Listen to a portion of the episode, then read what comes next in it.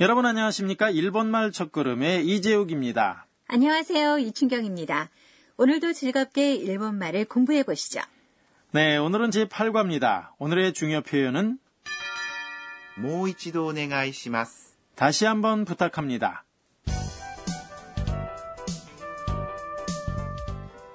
대화 내용의 주인공은 태국인 유학생 안나입니다. 오늘은 안나가 대학에서 생활하는 모습을 보도록 하죠. 수즈키 교수님이 일본어 수업을 하고 있습니다. 그럼 오늘의 대화 내용 들어보시죠. 중요 표현은 もう一度お願いします。 다시 한번 부탁합니다. 皆さん、これを覚えてください。試験によく出ます。先生、もう一度お願いします。 네, 그럼 다시 한번 들어볼까요? 皆さん、これを覚えてください。試験によく出ます。先生、もう一度お願いします。 대화 내용을 설명해 드리죠. 수즈키 교수님이 칠판을 가리키며 말씀하셨습니다. 皆さん、これを覚えてください。 여러분, 이것을 외워주세요. 皆さん、 는 여러분, これ 는 이것, を 는 조사로서 동작의 대상을 나타냅니다. 覚えてください。 는 외워주세요라는 의미로 동사 覚えます。 외웁니다에 ください。 주세요가 붙은 표현입니다. 구다사이는 상대방에게 무엇인가를 부탁하는 표현이죠. 제7과에서 배운 쇼핑할 때 사용하는 구다사이와는 사용법이 다르군요. 네, 그렇습니다. 오보에마스 외웁니다는 구다사이가 붙으면 왜 오보에테로 바뀌나요? 오보에마스 구다사이는 왜 안 되나요? 네, 그건 안타깝지만 잘못된 말입니다. 먼저 오보에마스와 같은 마스형은 문장 끝에 사용합니다. 동사를 문장 중간에 사용할 때, 그러니까 동사 뒤에 다른 말이 붙을 때는 활용형을 사용합니다.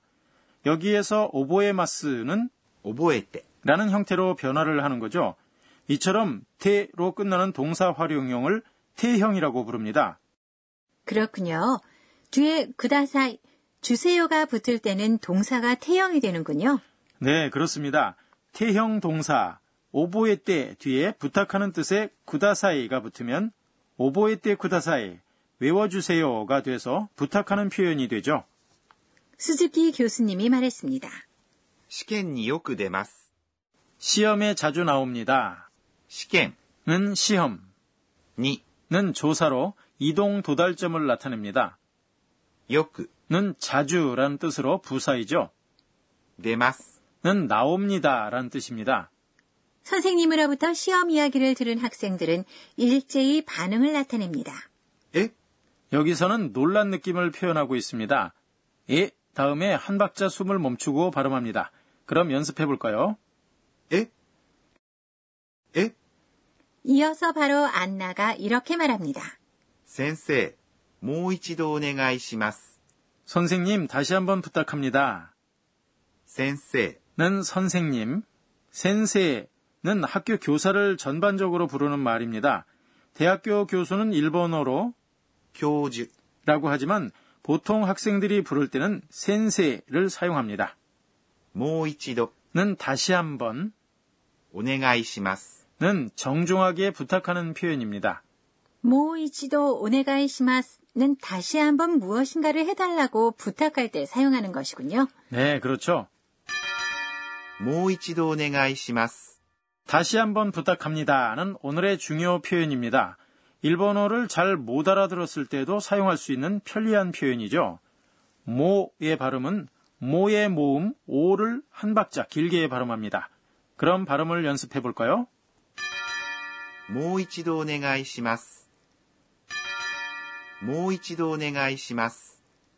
그럼 다시 한번 제8과 대화 내용을 들어보시죠. 오늘의 중요 표현은 もう一度お願いします。 다시 한번 부탁합니다. 皆さん、これを覚えてください。試験によく出ます。ええ先生、もう一度お願いします。 네, 그럼 다시 한번 들어볼까요? 皆さん、これを覚えてください。試験によく出ます。ええ先生、もう一度お願いします。 이어서 선생님 가르쳐 주세요 코너입니다. 이 강좌의 감수자인 도쿠나가 아까네 선생님이 학습 포인트를 해설합니다. 오늘은 동사의 태형에 그다사이 주세요가 붙은 부탁의 표현을 배웠습니다. 私が教えましょう。 선생님이 이렇게 설명하시네요. 무엇인가를 해달라고 부탁할 때 일본어에서는 태형 동사 뒤에 ください 주세요를 붙여서 말합니다. 동사의 태형이란 태와 네로 끝나는 활용형을 말합니다.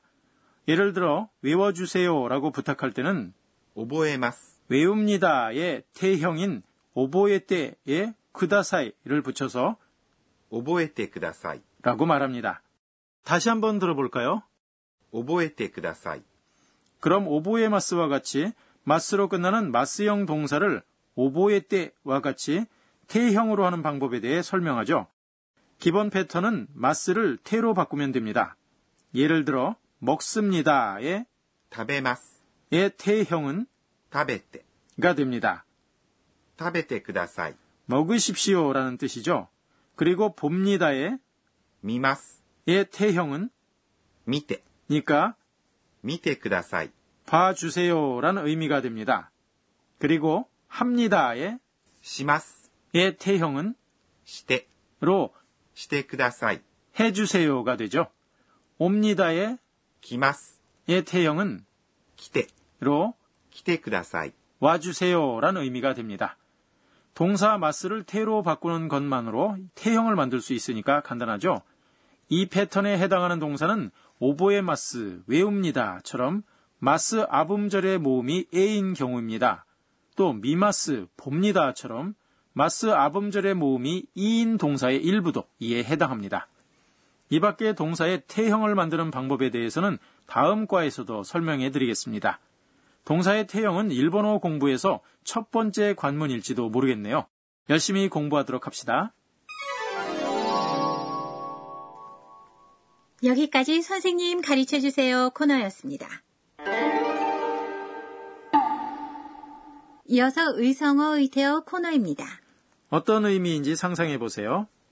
ドキドキ 문을 노크하는 소리인가요? 아닙니다. 놀라거나 불안해서 심장이 빠르게 뛸 때의 모습을 나타냅니다. 두근거림이나 기대로 가슴이 뛸 때도 사용합니다. 그러고 보니 만화에서도 주인공이 좋아하는 사람과 이야기할 때 긴장해서 도끼도끼 하는 장면이 자주 나오죠. 네. 한순간의 놀라움을 나타내는 표현도 있습니다. ドキ 노깃은 깜짝 놀랐을 때 잘 사용합니다. 의성어 의태어 코너 오늘은 ドキドキ 와, ドキ 을 소개했습니다. 다시 한번 들어보시죠. ドキドキドキドキドキドキ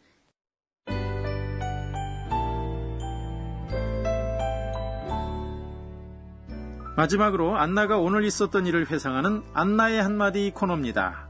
えーっと、今日は、 기말 시험 외에도 쪽지 시험이 있다고 들었어. 다음엔 언제일까? 도끼도끼 두근두근하네.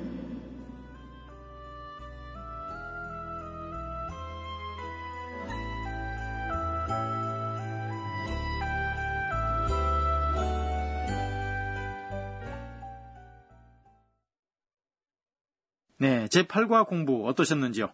오늘의 중요 표현은 もう一度お願いします 다시 한번 부탁합니다 였습니다. 그럼 다음 과에서도 안나의 대학 생활 모습을 전해드리겠습니다. 많이 기대해 주세요.